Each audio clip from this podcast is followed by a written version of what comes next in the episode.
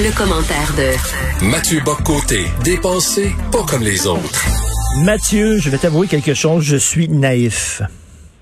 Pourquoi donc? Alors, parce que je pensais que tu avais écrit ton dernier ouvrage, La Révolution racialiste, pour réfléchir sur un phénomène de société en tant qu'intellectuel, pour nous mettre en garde contre des dérapages idéologiques. Bien non, j'ai lu Francine Pelletier aujourd'hui, et si tu as Ah oui. écrit ton ouvrage, c'est pour te poser en martyr. C'était seulement ça, Oui, pour te bon, ben, montrer à quel point... C'est pas très surprenant de la part de Francine Pelletier, c'est-à-dire d'ailleurs, elle prépare un documentaire en ce moment subventionné sur ce que dans le- le texte qu'elle nous présente ici, on comprend que c'est la trame de fond de son documentaire. Euh, qui veut monter la montée du nationalisme conservateur au Québec, Euh, quelque chose de, de très inquiétant, de très terrifiant.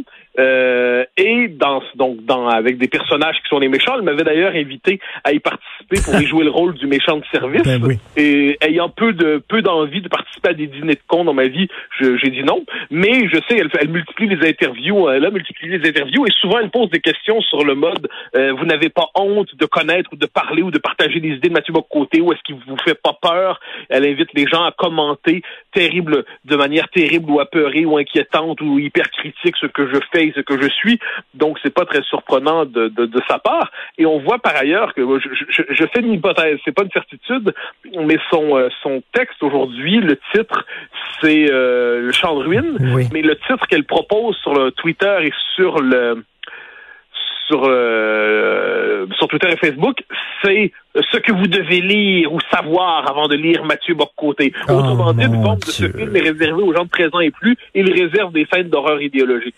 Bon, euh, mais bon, c'est pas très surprenant de sa part. Ce qui va être amusant, c'est de voir le documentaire qu'elle va en tirer d'ici quelques mois. Je pense que c'est à l'automne, mais euh, mais pour l'instant, c'est un texte d'une autre mise en garde partagée par les les gens du milieu Mais, euh, à la manière. C'est toujours la même tentative de diabolisation, de disqualification. Puis pour ce qui est du cœur du propos, mais c'est que c'est tout simplement faux. C'est tout simplement faux.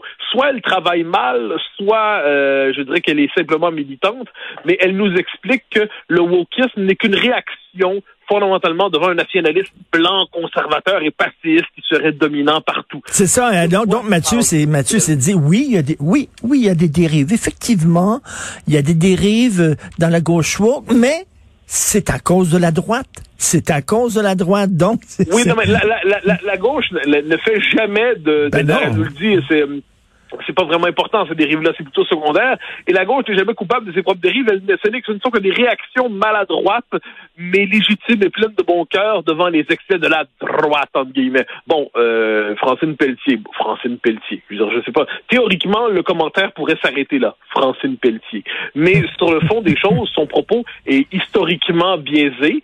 Euh, elle raconte assez mal les événements. Euh, bon, et euh, elle nous présente finalement, donc nous dit le marxisme n'était qu'une réaction, le, le- l'antiracisme tel qu'il nous présente n'a été qu'une réaction devant une civilisation qu'elle caricature finalement. Et ensuite présenter la société québécoise, on y revient, comme une société blanc, le nationalisme québécois comme blanc, patriarcal, conservateur et ainsi de suite, c'est tout simplement méconnaître l'histoire. La, réponse identitaire, entre guillemets, au Québec à partir de 2007-2008, la crise d'accommodement raisonnable, c'est une réponse à euh, ce que j'ai appelé la culture politique post-référendaire dans mon premier livre en 2007, le- la dénationalisation tranquille, qui était fondée sur la diabolisation du nationalisme de la majorité francophone, de la langue française, de l'histoire québécoise. Et qu'est-ce que c'est la fameuse réaction identitaire au Québec ou le, le courant identitaire? Ce n'est qu'une volonté de renouer avec la continuité profonde du nationalisme québécois, incarné par des figures comme Jacques Parizeau, René Lévesque, Camille Lorrain, Fernand Dumont, Michel Brunet, Maurice Séguin, le fameux nationaliste identitaire, ce n'est rien d'autre qu'un nationaliste qui se rappelle que la majorité historique francophone est le cœur historique de la nation. Ce n'est rien d'autre que cela, euh, mais bon, elle nous propose une réécriture de l'histoire euh, qui n'est pas surprenante, mais comme je le dis, on va voir le point d'aboutissement de tout cela dans son enquête subventionnée sur le mode du procès à, euh, du portrait à charge, du- de la charge idéologique quelque part cet automne. Mais, mais ce qu'elle qu'elle dit aussi, ce qu'elle dit aussi qui est vraiment, c'est n'importe quoi. Elle dit tant qu'il va avoir des George Floyd et tant qu'il va avoir des Joyce Echaquan, on n'a pas le droit de critiquer le multiculturalisme. Euh, Oui, euh, non, je sais, puis elle dit, t'sais. non, non, mais c'est consternant. Je on aimerait quelquefois avoir des adversaires de meilleur niveau. Euh, donc, globalement, ce qu'elle nous dit, c'est que hum, les, la, la critique des dérives du wokisme, donc qui est quand même, à ce que j'en sais, la, le wokisme qui est une dérive en soi, donc la réduction de tout discours critique du multiculturalisme à des propos haineux, la criminalisation de la critique de l'immigration massive, la criminalisation de la critique du multiculturalisme, la légitimation de la censure dans les campus, dans l'université ailleurs. Elle nous dit d'ailleurs, soit en passant, que tout ça ferait l'affaire de la droite. C'est l'argument classique. Ça fait l'affaire de la droite. Oui, se faire censurer, ça fait l'affaire des gens qui se font censurer parce qu'ils peuvent ensuite faire carrière sur le fait qu'on les censure. Non, Francine Pelletier, non. Se faire censurer, c'est fondamentalement désagréable. Avoir des gens qui nous accueillent en hurlant dans une manifestation, euh, dans un événement, c'est fondamentalement désagréable. Avoir toujours la possibilité dans un colloque de se faire, euh, de le voir annulé parce que des menaces de violence physique contre sa présence, ce n'est pas désagréable. Ça fait l'affaire de personne. Bon, mais encore une fois, donc c'est une idée qui est de Chantal Guy, hein, qui disait que ça fait l'affaire des conservateurs, entre guillemets, la culture woke. Non, bien sûr que non. S'ils sont obligés, les, les, méchants conservateurs, de réagir dans ce discours-là, ou en fait, simplement les gens de bon sens, le sens commun, de réagir, c'est parce que ce discours-là est fondamentalement liberticide. Il est liberticide. C'est un discours qui, et, au-delà de ça, en vient à tuer la possibilité même du débat public. Mais quand on nous présente, euh, comme elle le fait, ce mouvement comme l'expression légitime, bien que peut-être maladroite, d'une réaction contre le nationalisme blanc, conservateur, pacifiste et patriarcal ou tout le tralala, bon, ben, quand on se raconte l'histoire ainsi, on peut s'autoriser toutes les dérives. Elles ne sont que mineures par rapport au système qu'on est censé attaquer. Et, Mathieu, là, les gens qui disent, oui, mais les Martineaux puis les Boc-Côté puis tout ça, ils se plaignent euh, la bouche pleine parce qu'on les, on les entend Cube Radio puis on les lit dans le Journal de Montréal. Mais ces gens-là ne comprennent pas que justement, nous autres, heureusement que Québécois. Et ça, c'est pas parce que c'est mes patrons, c'est pas parce que ce sont ceux qui me paient, mais je, je dois lever mon chapeau. Heureusement qu'il y a Québécois, qui est la, la, seule place où on peut s'exprimer. Parce que sinon, toi et moi, ça serait pas Radio-Canada, ça serait pas au devoir, ça serait pas à la presse, ça serait pas à Télé-Québec, ça serait pas dans d'autres radios on, est barré partout.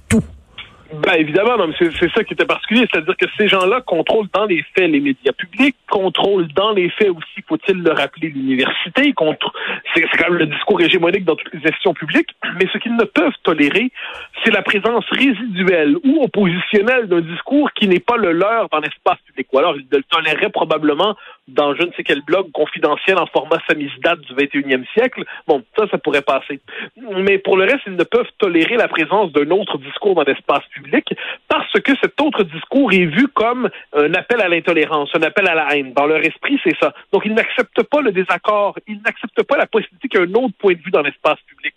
Et euh, résultat, ben, il y a toujours une indignation perpétuelle devant le fait que d'autres voient que la leur se fasse entendre. Le rêve de ce mouvement, ce courant de pensée, c'est que les différentes nuances de gauche parlent, en fait, les différentes nuances de progressisme parlent ensemble, discutent ensemble et, se divisent à partir de l'interprétation du même dogme. Mais quand quelqu'un voit le monde à partir d'un autre point de vue que le leur, ils y voient dérapage. Et d'autant plus que dans leur esprit, c'est que la population, il faut voir ça, j'en parle un peu dans le bouquin, la population serait traversée par des préjugés. Et pour ça, il faut la rééduquer. Mais que font les grands méchants intellectuels ou, chroniqueurs ou polémistes, qu'importe la manière dont ils nous présentent dans l'espace public, c'est qu'on viendrait légitimer les préjugés en les exprimant publiquement et en les réactivant activant et en les politisant. Donc, on serait des agents de division sociale parce qu'on permettrait aux préjugés qu'ils cherchent à déconstruire de s'exprimer dans l'espace public. Donc, ils sont pas capables de penser le désaccord autrement qu'à la manière d'un préjugé résiduel ou d'une conspiration maléfique pour exciter les préjugés contre les forces de l'émancipation. Bon, ben, ainsi présenté, encore une fois, on n'est pas dans une perspective démocratique. Mais, mais encore une fois, encore une fois, c'est un texte qui n'est pas, pas, pas, tout à fait passionnant, mais qui est révélateur de l'état d'esprit de ce courant de pensée. j'aimerais qu'on m'explique. expulser de l'espace public, c'est contradicteur. Et j'aimerais qu'on m'explique, que ces gens-là m'expliquent comment ça se fait lorsque c'est Isabelle Haché qui pointe les dérives de la gauche, là, c'est correct, puis elle a raison, puis c'est vrai, puis c'est pas seulement une anecdote, il y a vraiment quelque chose d'inquiétant. Et quand quelqu'un comme, comme, toi le fait, là, c'est pas recevable. Je, je ne ben comprends ça? Bah, il y a deux choses. Premièrement, il faut noter qu'Isabelle Haché a retweeté le texte de Francine Pelletier. Hein? Euh, autrement dit, après avoir critiqué l'Université d'Ottawa, ainsi de suite, il faut quand même donner de temps en temps des gages. Hein? C'est essentiel. Mais au-delà de ça, euh, Mme Haché est une bonne journaliste euh, la plupart du temps lorsqu'elle s'empare de ces questions-là, toujours avec un peu de retard, mais ça va, elle, elle travaille bien. Non, c'est qu'il y a cette histoire, moi, qui me fascine, c'est l'histoire, enfin, au XXe siècle, qu'il faut avoir été de gauche pour avoir le droit de ne plus être de gauche. Hmm. Il faut, euh, la critique doit être à l'intérieur du système idéologique, euh, mais jamais extérieur, jamais. Donc, on doit critiquer la, la dérive, la, euh, les dérives d'un principe, hein, le principe lumineux de la révélation diversitaire, mais on peut pas critiquer ce principe-là lui-même en disant non, ce principe-là porte en lui-même sa propre. Ces dérives sont pas accidentelles, elles étaient programmées à l'intérieur de ce principe-là. Donc, il faut faire partie de cette espèce de, de cercle de la raison autorisée autoproclamée humaniste et généreuse pour avoir le droit de critiquer ça. Mais si on critique de l'autre côté, c'est qu'on critique, même si on a raison, on a raison pour des mauvaises raisons. Alors, on a tort. Alors, de l'autre côté, ils ont tort, mais ils ont tort pour des bonnes raisons. Donc, ils avaient presque raison d'avoir tort. On y revient, c'est l'éternelle histoire. Mieux vaut avoir tort avec Sartre que ben raison avec Aron. Apparemment, on n'en sortira pas. Tout à fait. Est-ce que tu sais, c'est pour qui son, son documentaire? Ça va être à quel diffuseur? ça va être à Radio-Canada, si je ne me trompe pas. Euh, oh, ça va être beau. C'est à Radio-Canada, c'est cet automne, c'est subventionné. oh, et, qui, qui a euh, été interviewé, selon toi? Ah, je, là, je me, je, alors, c'est à ce moment où je ne veux pas trahir la parole des gens qui m'en ont parlé. Je connais quelques personnes qui ont accepté d'y, euh, parler pour simplement parce qu'ils voulaient faire entendre leur point de vue.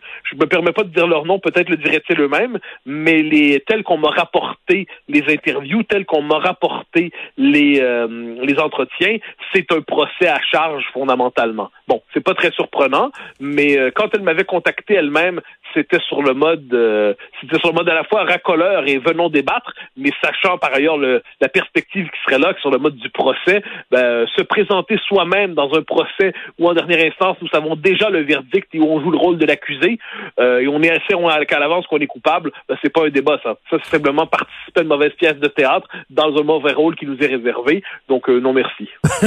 T'as bien fait. Merci beaucoup, Mathieu. On se reparle demain. Salut.